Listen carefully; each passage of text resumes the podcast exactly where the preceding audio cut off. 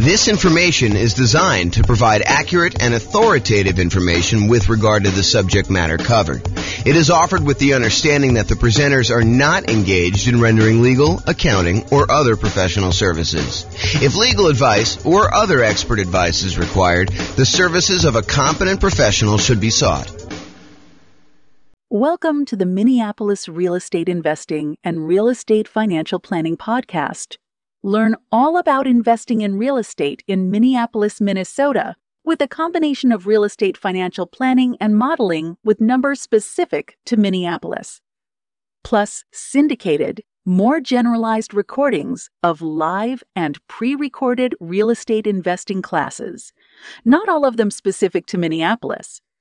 Be sure to stay tuned after the podcast for a message from our sponsors. Well, good morning and welcome, everyone. I am your host, James Orr, and today we're continuing with the series we have on improving cash flow. You know, we find ourselves in a market where prices have gone up very rapidly over the last few years, maybe not so much in the last year or so since interest rates have gone on a tear, but interest rates are up a lot and rents are up, but they're lagging a little bit behind what the increase in price and the increase in interest rates have done to cash flow, such that cash flow is not as great as it was if you were acquiring the same property a year ago as it is today.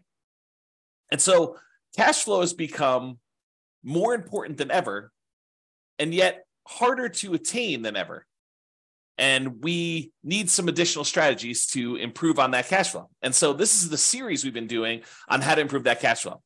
And we've covered so far a bunch of the different stages of acquiring a rental property or owning a rental property.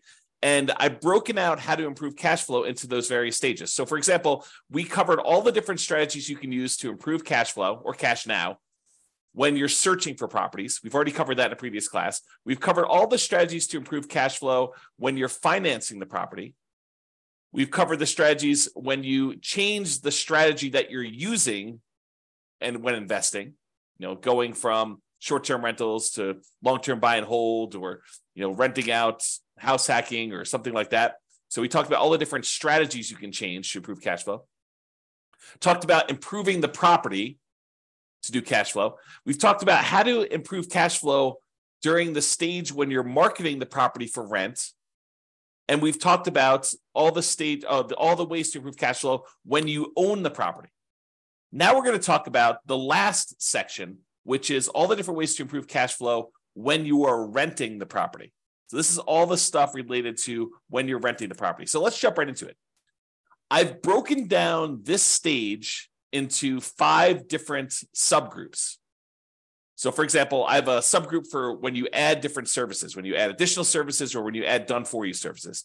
I have a section, a subsection for charging appropriately, billing back tenants for the things that they really should be paying for, or tiering rent by credit score, or collecting pet rent, you know, things where you are not necessarily charging your tenant appropriately for doing that. I've got a whole section on convenience billing, changing the frequency of when you bill, um, getting them on or off auto pay, giving them a discount for on time payment versus charging a late fee, and changing the term of when you do bill as another example of convenience billing.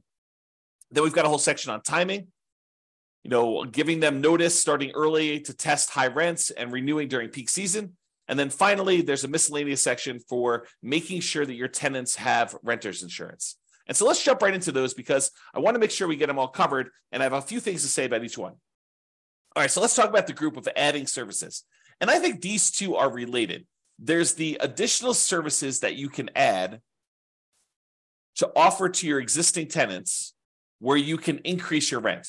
So, as a really simple example, can I add a high speed internet and charge extra for offering that as a additional service to my existing tenants? As just one example. Or the second one here is done for you services. Can I offer them a done for them service where they wouldn't have to do stuff anymore? For example, let's say uh, they live in a single family home and normally they would be responsible for lawn care as part of renting that particular property but we could add a optional or maybe mandatory service for them to have the lawn service taken care of for them for an extra fee. And the extra fee can be more than what the person we are outsourcing it to would charge. You know, there's a little bit of overhead and oversight that you need to do, and a little bit of risk, honestly. You know, that they won't pay or you know there'll be vacancy or whatever it is. So you should charge a small premium for offering additional services, additional done for you services. But you could do stuff like lawn care or snow removal or house cleaning or you know whatever other services that they might find valuable based on your knowledge of them as your tenants and what they might want. Okay. So either offer them additional things like high speed internet or whatever you're doing there, or done for you services. The next group is charging appropriately. I don't know how many how many times I brought clients out to look at a property where the current landlord is not billing back for utilities. You know, they're they're renting their properties and they're saying, you know, water is included in rent or um, electricity is included in rent. When you could measure the utilities and bill the tenants back separately for these extra utilities. So if the the clients of mine that are looking at these properties they see that as a way to immediately get higher rents and increase the profitability of their properties and so if you are one of those people that are not currently billing back for a utility that is being provided to your tenants and you're sort of just lumping it in with rent you may want to break that out separately and charge that back to them bill back uh, for the services and these can be things like things that are already included in an HOA fee. So, for example, there are some neighborhoods around here where the homeowners association um, includes garbage pickup as part of the HOA fee. But garbage service is something that typically tenants would pay for. And so I think you could, and, definitely check with your attorney on these things. You know, don't believe me, uh, but I think you can and should break out the cost of what it would cost them to have the garbage and charge that back to offset some of the expense you have as part of the HOA fee that you're already paying uh, to get the tenant to pay for their own garbage service. Or things like in our area, we have a thing called non potable water, where we can use that water in order to water the lawn. However, it's not drinkable water, it's only used for watering the grass and sprinkler systems and stuff like that. And so sometimes there's an extra fee for use of that water. It's usually cheaper water than getting it from the city that is drinkable water but your tenant is responsible for watering the lawn and they should be paying for that service. So you should bill it back. Um, another example is electricity. Or if you're already grouping water in, if you only have one water tap coming in, you've got a you know 12 plex. Know a lot of times landlords are are saying, "Hey, look, the water is not metered individually, so I can't go and charge that." No, I think you can actually prorate it. You can make it so that it's divisible by the number of units or by the number of people that live in the unit. You know, talk to your property manager or your attorney to make sure that that's legal in your particular area, that, you know, it's justifiable that you can do that. But I think that's completely valid. What about tiering rent by credit score? It's a controversial one in some ways, right? But if someone has a really, really good credit score, might you give them a discount because they are more likely to pay on time, less likely to have problems with them, um, you know, staying in the property? Or could you say to somebody who applies and you say, look, you know, or normally our credit score cutoff is 650. If you have less than a 650 credit score, we don't usually rent to you. They say, hey, you know, is there anything we could do? My credit score is only 640. And you say, well, I might be willing to rent to you, but I would need to charge either an extra security deposit or an extra non-refundable fee, you know, kind of a risk premium, or you know, for $50 extra per month in rent, I could um, see, you know, that being a way to offset the credit score kind of rule there. So you can go ahead and average, aver- advertise the higher rent for someone who has great credit, and you could tier rent by different credit scores. Now, again, I would check with your attorney. This one seems a little controversial. It's not what I've done. Uh, this one could be controversial, though, as far as tiering rent by credit score. What about pet rent? If you allow pets, uh, first of all, I should say this I don't believe we as landlords can charge a fee large enough to cover the extra costs, the extra damage, that we might see from a pet. I think the extra, whatever it is, 15, 25, 35, 50 dollars a month that you might get for charging extra pet rent uh, for a poorly behaved pet would nowhere near make up for the damage we would have if their pet does damage to the property. In fact, it may not even be covered by their full security deposit. So some people will charge pet rent or a non-refundable pet fee uh, in exchange for them having pet, or both. Some cases. Okay, so can you charge pet rent if someone has pets? Is another way to increase rent on a property. Let's talk about some convenience billing options. You know, for example, some tenants get paid weekly or biweekly or monthly. And most landlords offer billing on a monthly basis. However, some tenants would prefer to be charged weekly for their rent. They'd prefer not to have, you know, a really big amount coming out in the first of the month. They'd prefer to have, you know, um, a certain amount coming out every Monday. And if you just think about it this way, let's say rent is uh, $2,000 a month. And so $2,000 a month, normally if you charge monthly, you'd be collecting 2000 times 12 or $24,000 a year in rent. But what if you offered the tenant an option? It's their option whether they want to do monthly or if they want to do this new strategy. Um, and you offered to do $500 every week on Monday instead of $2,000 a month. Well, $500 a week, there are 52 weeks in the year. And if I have my calculator out here, let's pull up my calculator calculator. So $500 times 52 weeks is $26,000. So instead of charging them $2,000 a month, you charge them $500 a week. They get the convenience of paying weekly if that's how they prefer to pay. And you actually end up increasing your rent by about $2,000 for the year, or you divide it by 12, about $166 more per month on average. You know, if instead of doing that, you could do it also biweekly. You could say every two weeks, which is when they might get paid. You know, two weeks on the Monday following the Friday payday, give them a chance to have the the, the money hit the account and clear and everything else. And then on Monday, you auto pay for a thousand dollars instead of the two thousand dollars a month. Okay, so that's an option. What about auto pay? you know, auto pay could be considered a convenience. And so you could charge a small fee for auto pay.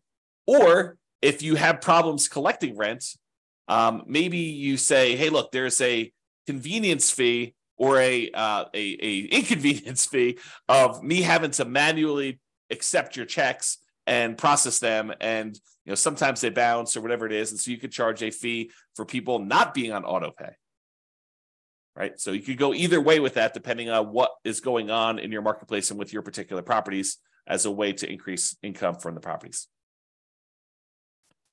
And you know, some of these strategies, as I think about it, some of these strategies are ways to increase income, but some of them are just to be paid for the time you're spending doing things that you might not have from other tenants right? Like if if you had a tenant, if you had tenants that always paid on time, you wouldn't have to worry about charging them, you know, for having to chase them down when their when their check bounces or you know something got they're late on their payment or whatever it is. So you know, charging a a fee for them manually paying instead of being on auto pay is really just recapturing some of the work you're already doing.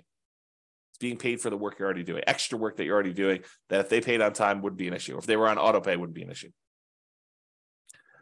Um, instead of offering, instead of having a late fee in your lease, some landlords prefer to offer a discount for on time payment. So the way that this could work is let's say um, rent, if you pay on time, is $2,000 a month. However, if you don't pay on time, it's um, you know a $50 or $100 late fee. Well, the alternative way to structure that is you advertise the property. And when they sign the lease, the lease says that the rent is $2,100 a month, not 2000 but they have a $100 early pay or discount for on time or early payment. So that if they pay before the first of the month, it's $2,000. If they pay after the first of the month, it's $2,100. So it's not a late fee. It then is that's what the normal rent is. However, if they pay on time, they actually get a $100 a month discount. And the $100 amount discount amount is the amount that is probably what you would have charged for normal rent if they were going to pay on time. Okay. So instead of offering late payments, late a fee for late fees, late payment, late payment fee, um, you, you give them a discount for on-time payments or early payments. What about term? You know, we talked about this in another strategy, but can you change the term of the rental agreement? You know, are you going to rent to them by the day or by the week or by the month instead of doing a yearly lease? You know, the, the biggest example, this most common example is short-term or vacation rentals. You know, change the business model to be billing at different periods of time. You know, somebody wants to do a week-to-week lease or a month-to-month lease, you can increase the amount of rent you get. Typically, the shorter the lease period, the shorter time period you have for your lease, the more expensive it tends to be. You know, a daily rental is typically more expensive than a weekly rental. A weekly rental is typically more expensive than a monthly rental, and a monthly rental is typically more expensive than a quarterly rental. And a quarterly rental is typically more expensive than a yearly rental. Think about that way. All right. So those are the different convenience billing options. What about timing? Using timing in order to improve the rent you're getting a property. So one of the things is giving your tenants notice 60 to 90 days prior to their lease expiration to find out if they plan on renewing and what the renewal amount will be for them. And if they're not going to renew, then being able to start marketing the property early, ideally at least 60 days ahead of the lease expiring, and so that you can test higher rent than you think you might be able to get. And if you don't get any inquiries or calls on that, or any reasonable number of inquiries or calls, you know, within a week or two, then maybe you drop it back down the tiniest bit. But you have 60 days, you know, full two months plus in theory to be able to market this property before you'd have a vacancy.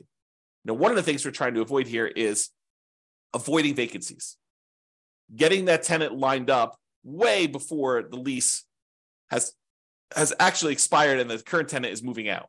Now, if the tenant renews, that's great. Then you know you've got a renewal. You don't need to worry about it. You sign the new lease, you know, 60 to 90 days ahead of time. You get them ready to go for their next year. You know, in most cases, I think rents will probably bump up a little bit, just kind of like cost of living, maybe not to full market rent, but sort of like a uh, maybe a halfway of what um, you know we saw as a as a rent increase for the year.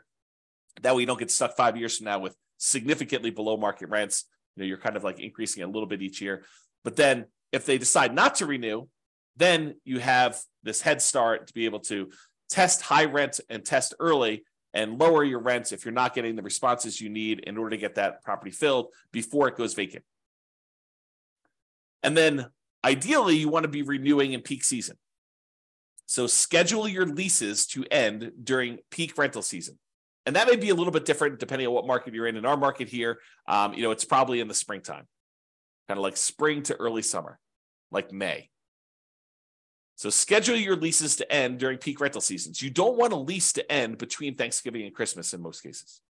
So what if you have a tenant that gets evicted and they happen to have the property vacated, you know, right after Thanksgiving? Do you do a year lease from Thanksgiving? No, you do not. You market the property because it's vacant right now, but you tell them that the lease is either a short lease, like it's a six month lease to get them on cycle, or it's a long lease, it's an 18 month lease to get them on cycle. But you don't voluntarily put a year long lease in place to have yourself be vacant again in Thanksgiving and Christmas. You're setting yourself up for failure, you're setting yourself up for below market rents if you're constantly having to market your property between that Thanksgiving and Christmas time. So you want to go and optimize your rent. So sometimes you might have a 14 month lease. Sometimes you might have a 17 month lease. Sometimes you might have a six month lease, although I prefer to do at least a year but you do whatever you need to do in order to get on peak season if you find yourself having to lease a property at a less than optimal time for the first one. Then after that, ideally the lease is coming due in a period of time where it's optimal and you can just renew for one year at a time based on that. But get on cycle to begin with and then you know work with that. Okay? So those are all the things with timing, making sure the timing is in your favor for doing that. And then finally, renter's insurance. And you might be saying, renter's insurance? James, why is renter's insurance on here as a way to improve cash flow? Well, it's not an issue unless there's a claim, right? If you have a tenant living in a property and something happens to the property, there's a fire, there's um, you know some type of flooding, there's a, a roof leak or something like that, and something in the tenant's property gets damaged, and they come after you to pay for their five thousand dollar kind of like furniture stereo system because the the leak was there and they somehow think it was your fault.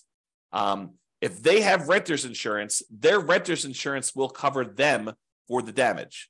If they don't have renter's insurance, they think you're responsible for the damage and they're going to come after you. So by having renter's insurance and insisting that your tenants have renter's insurance and verifying that your tenants have renter's insurance, you are less likely to have, even if it's a false claim, right? But you're, you're less likely to have a claim against you to cover damages should something unexpected happen to your property and your tenant now thinks that it's your fault and that you should pay to replace all their clothes or their furniture or their television or whatever it is that they've got there or maybe the carport falls in because you know it's gotten old and they have their car parked under there and it snowed or, or whatever um, or there's a hurricane you know you want to get yourself out of these situations where you are responsible for the tenant's personal property because your insurance will cover the property your, your property itself the physical building.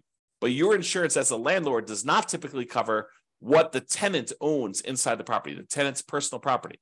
For that, they need a separate renter's insurance policy, and they're relatively inexpensive. Just the renter needs to get one and have one and keep it in place so that if something does happen, they don't lose their personal stuff. Um, you'll have insurance to kind of fix the property, but you will not have insurance to replace your stuff. And you don't want to have to make a $5,000 claim. I mean, $5,000, this happens you know, once every couple of years, which it probably won't. But if it could, I mean, I mean we could be talking, uh, you know, two hundred dollars a month in in worse cash flow by having a five thousand dollar hit if you amortize it over that period. All right. So, in conclusion, optimizing cash flow is really about maximizing income whenever we can and minimizing expenses. And today, I think a lot of the ideas we had, there may be a couple in there that were a little bit larger, but a lot of the ideas we have were like really small amounts. And I think for a lot of folks, you wouldn't even bother with a lot of these unless you were really trying to optimize and get like the most small wins on your property. I think for the most part, if you do the big things, you know, use the right strategy, get the right financing in place, um, you know, kind of do the things to make sure that your property is rented and rented right. I think you don't need to play around with some of these things that might increase it by, you know, $25 or $50 a month. Uh, because I think you get to a point where if you've already optimized in other areas, adding these additional ones on there start to get excessive. You know, if rent was $2,000 a month and you've done a couple things to kind of bump it up to 2050 or 2100 or maybe 2150, if you think you're going to add another thing on there that's going to get you an extra 35 or whatever it is, I think you would be it's harder and harder to do those extra amounts. The further you get away from kind of like the the range of rents that you're getting, the harder it is to get those additional wins, additional improvements. Okay. So there are things you can do on properties you already own that will improve your cash flow. That's sort of what we talked about today. It is better, in my opinion, to take a more holistic approach, look at all of the different stages, look at all of the different ways that we can optimize, and pick the ones that make sense for you and your particular situation and your particular properties. All right. That's all I got. Hope you've enjoyed this particular class. Have a great day. Bye bye for now. With home prices up, mortgage interest rates up, and rents up, but not quite enough to counteract the higher prices and interest rates cash flow on rental properties in Minneapolis is harder than ever. Book a call with the Real Estate Financial Planner to apply our proprietary 88 strategies to improve cash flow on your rentals. See the show notes for a link to schedule your call and improve your cash flow today.